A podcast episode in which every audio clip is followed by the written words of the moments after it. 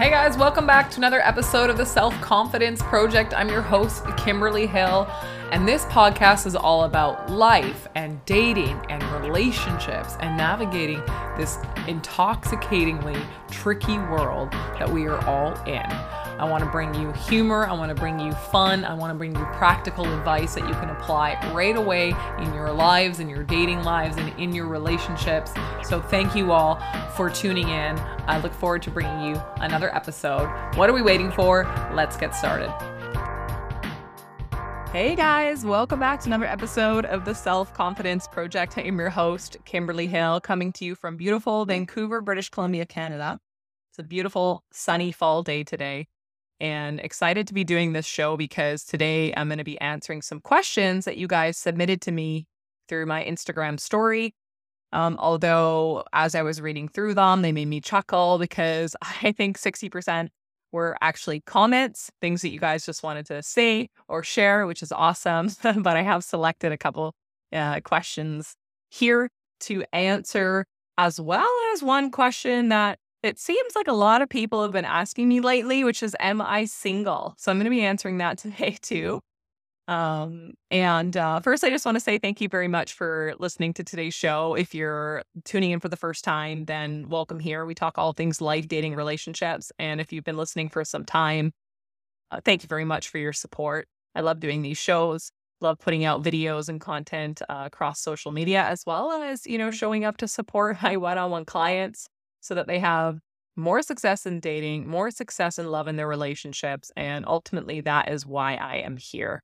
I have been coaching now for coming into my fifth solid year of working with men in the dating and relationship space. I'm super honored to be in this industry. Um, and I took a very interesting road to get here. But nonetheless, I have great success with my clients. Um, and if you've been kind of on the fence as to whether or not you might be wanting a little direction, guidance, or support when it comes to your dating or relationship life, then I just welcome you to have a chat with me, right? I'm a human being, happy to uh, have a consultation to get to know you better and see if I'm the right fit for you. And if not, that's okay. Maybe there's someone else that might be able to support your journey so that, you know, you can have deeply loving and successful relationships, which is what really a lot of us are after. Um, but there's a lot of obstacles sometimes that get in the way of finding that. Uh, and so my job is to support you to work through those things so you can have the love that you deserve. Um, and if you're interested in that, you can go ahead and book a consultation using the link in the show notes here. Head over to my website, www.kimberlyninahill.com. Now, question number one. Okay, I'm just spitballing this, guys. Question number one is Is it possible to forgive a partner who has cheated on you? So, my short answer is yes. Okay. However, there's always caveats to this. Firstly, what defines cheating for you? Because you'd be surprised at the variety of answers you will get when you ask someone to define what cheating is to them. Some people think cheating is having a full on sexual relationship with someone, right? Some people will think that cheating is texting someone of the opposite sex. Someone thinks cheating is flirting. Someone might think uh, cheating is watching porn. So, firstly, it's important to understand okay, how do you define cheating in the context of you know your life and your relationships, and if you have had a partner that has broken that boundary for you, um, is it possible to forgive them? Of course, it's possible to forgive them. However, I think maybe the question underlying this is is it possible to repair a relationship where someone has strayed outside of it? And if you're wondering why people are motivated to cheat, and this is really timely that this question was asked because yesterday I just posted a video on YouTube that talked to the motivations as to why men and women cheat, as well as to the motivations why men cheat. And I cite a study um, that was written about in a book. Uh, so there's some researched evidence behind the motivations for people to step outside relationships. So if you're interested to understand the motivations, then head over to YouTube and watch that video there to, to learn five reasons why people do this. Now, is it possible to forgive a partner? Yes. How do you repair that? Well, my thoughts here are that it is it is entirely possible for a couple to repair when trust has been broken However, it requires dedication and a willingness from both partners to right the wrong and to rekindle the trust and intimacy that may have been lost. Now, while some people may stray from a relationship because they just made a bad choice in the moment, oftentimes people stray from relationships because there has been a need that has gone unmet for some time. So it's very likely that you and this partner are going to need to really deeply understand how to communicate and how to fulfill each other's needs in a realistic way so that we feel loved and committed in our partnerships. Now, there's never an excuse for why people should do this, right? But what it's saying is something is going wrong, right? This person is trying to get a need met outside of the relationship because either they can't get that need met, they don't know how to ask for that need met, or they have asked for it and their partner has repeatedly denied it. So, is it possible to forgive a partner who's cheated? Absolutely. Uh, but it, there could be a varying or potentially complex and long road to repair the trust that has been broken. So, thank you for that question. Another question I was asked was How can you express feelings for somebody without creating pressure for them to reciprocate those feelings? This is a great question. Um, and the truth is, for me, I believe it's really all in the wording right? If you're dating somebody, let's say, say a situation where a man is dating a woman and he's starting to develop romantic feelings for her and he wants to let her know that. And, you know, he might be hoping that she reciprocates, but he doesn't want to create that pressure. It's simply about the words you choose. You can go about saying, Hey, just want to let you know I'm actually developing, you know, more romantic feelings for you, but whatever you feel is okay with me, right? If, by the way, you are okay to maintain a friendship, then you should say that. If you are not, then you should also say that. Hey, I think that, you know, things are going beyond a friendship for me. I'd love to know how you feel. Obviously, there's no pressure for you to feel the same way, but if you do, dot, dot, dot, right? And if you don't, that's okay too. I respect how you feel.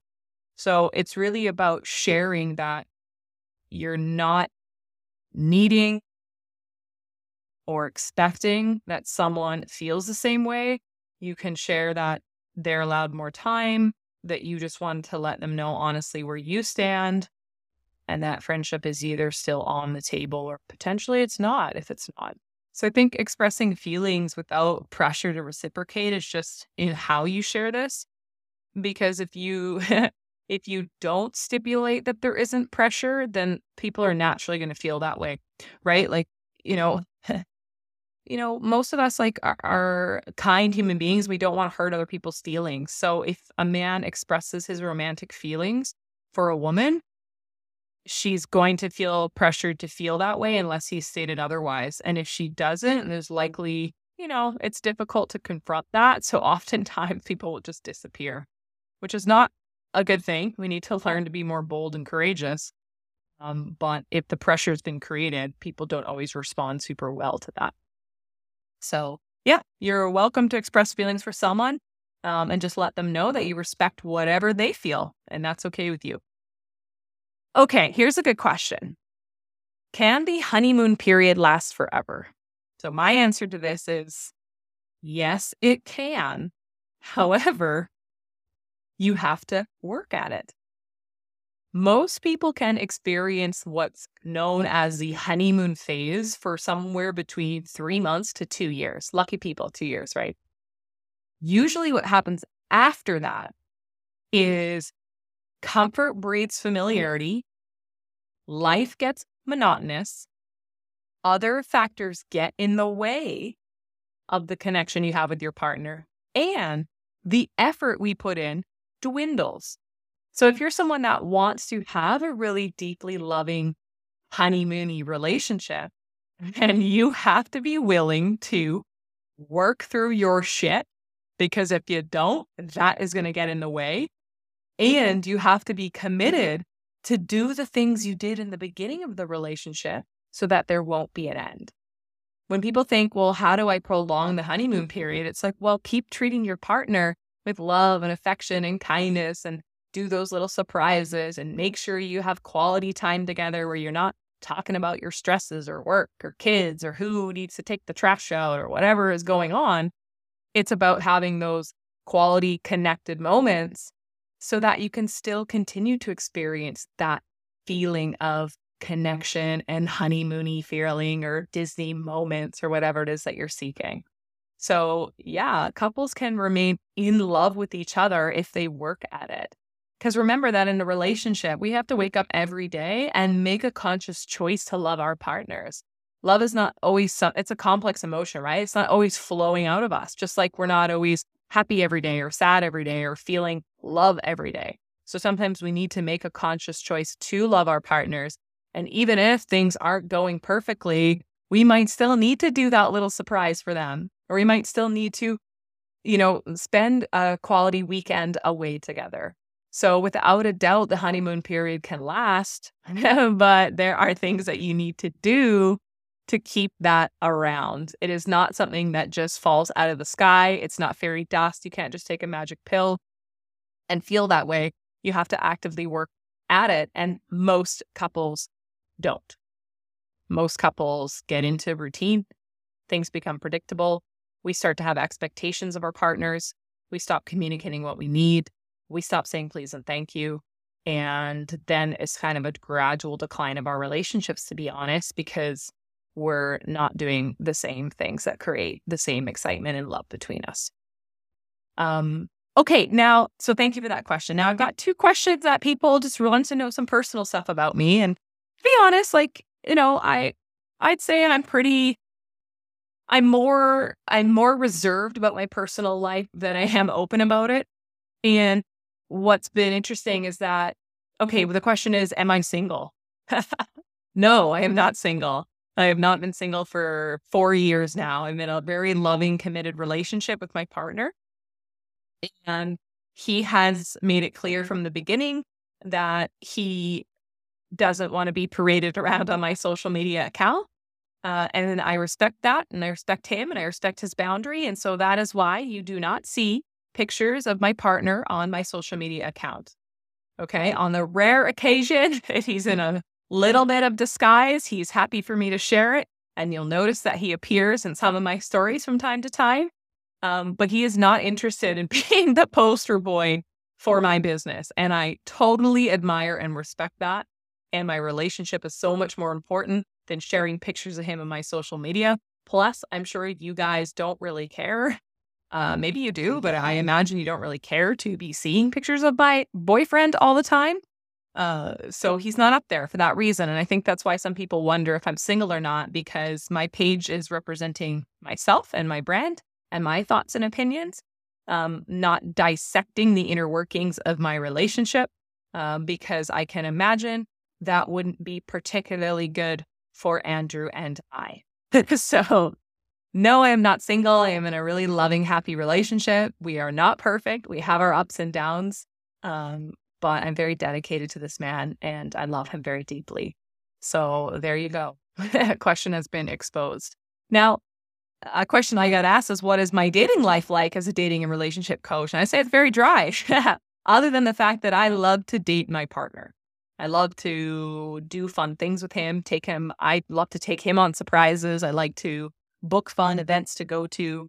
Um, and I think it's, you know, one of my needs in a relationship is to have new experiences and experience all arts and the culture here in Vancouver. So I love to go out. Just recently, we were at Cirque du Soleil, which was beautiful. And about a month prior, we went to the Vancouver Symphony Orchestra and watched them play along to Tim Burton's Night Before Christmas movie that was playing on a big screen while they the symphony played the soundtrack below it. We got dressed up, had a wonderful night. And uh, so my dating life with my partner is great. my dating life with other men, not so great. um, and another personal question that you guys have been curious about are what are my hobbies? And I love this question because I, I love to ask my clients what their hobbies are too. So for me, my hobbies are sometimes seasonal and they chop and change all the time. But I love to cook. I love to play frisbee golf. I love to get out and golf. I love to cross country ski. I love to snowshoe. I love to hike. I love to go out and walk my dog. I love to paint sometimes. I love to bake. I like to host dinner parties. I like to decorate the home. Oh my gosh, what other hobbies do I have? I sometimes like to make my own candles. I also do a lot of things within my business that are hobbies of mine, right? Um, my goodness. I love to travel as a hobby, right? I love to experience new cuisines um, and new cultures as a hobby. And my goodness, that's a little bit of what I like to do in my free time. Um, obviously, my hobbies are also getting together with friends and family and just hanging out or having a good laugh.